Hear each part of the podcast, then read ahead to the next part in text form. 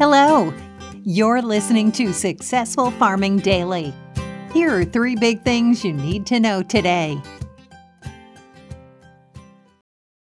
It's Tuesday, March 1st. Our first big thing is wheat futures surged and corn and soybean futures again jumped in overnight trading as the war between Russia and Ukraine escalates further.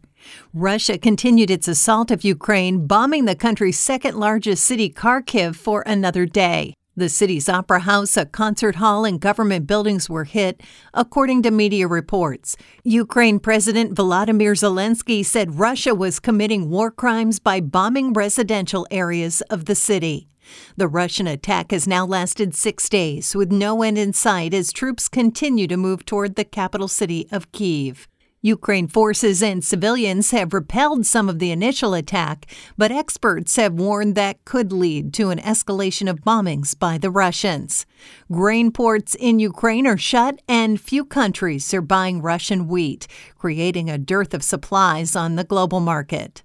Buyers will have to seek other suppliers, including Australia, Argentina, and the U.S. Russia is the world's largest exporter of wheat, followed by Australia and Ukraine. The U.S. is the fourth biggest exporter of the grain, according to the Department of Agriculture. Russia and Ukraine combined also account for about 20% of the world's corn exports.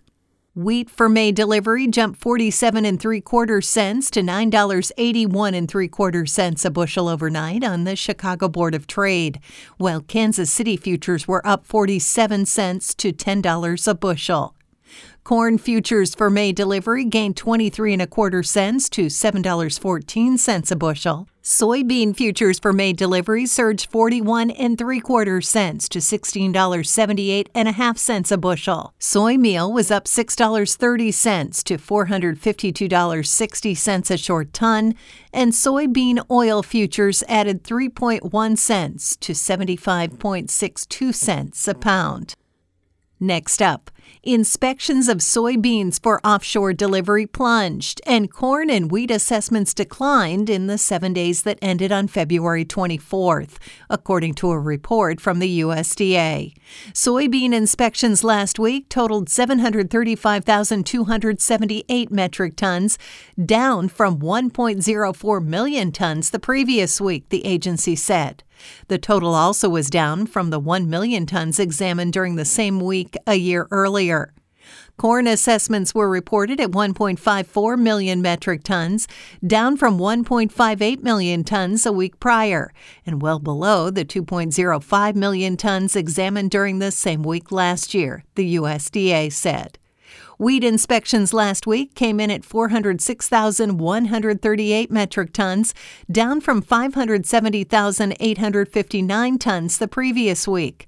The total was still higher than the 343,005 tons examined at the same point in 2021, government data show. Since the start of the 2021 2022 marketing year on September 1st, the USDA has examined 23.2 million metric tons of corn for overseas delivery, down from the 26.2 million tons assessed during the same time frame a year earlier. Soybean inspections since the beginning of September are now at 40.6 million metric tons, down from 52.1 million tons at the same point last year, the agency said.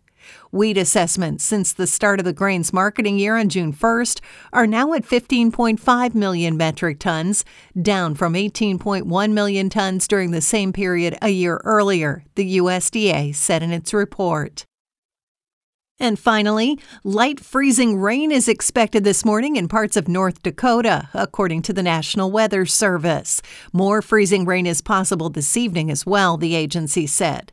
A glaze of ice is expected, which likely will make travel hazardous in the state, the NWS said in a report early this morning.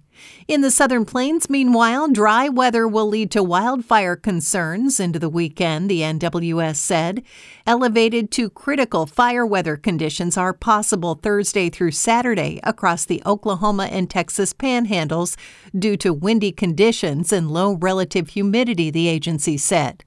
In the central Midwest, heavy rains recently have led to some flooding. The Mississippi River at New Madrid, Missouri will reach minor flood levels this week due to the recent rainfall, the NWS said.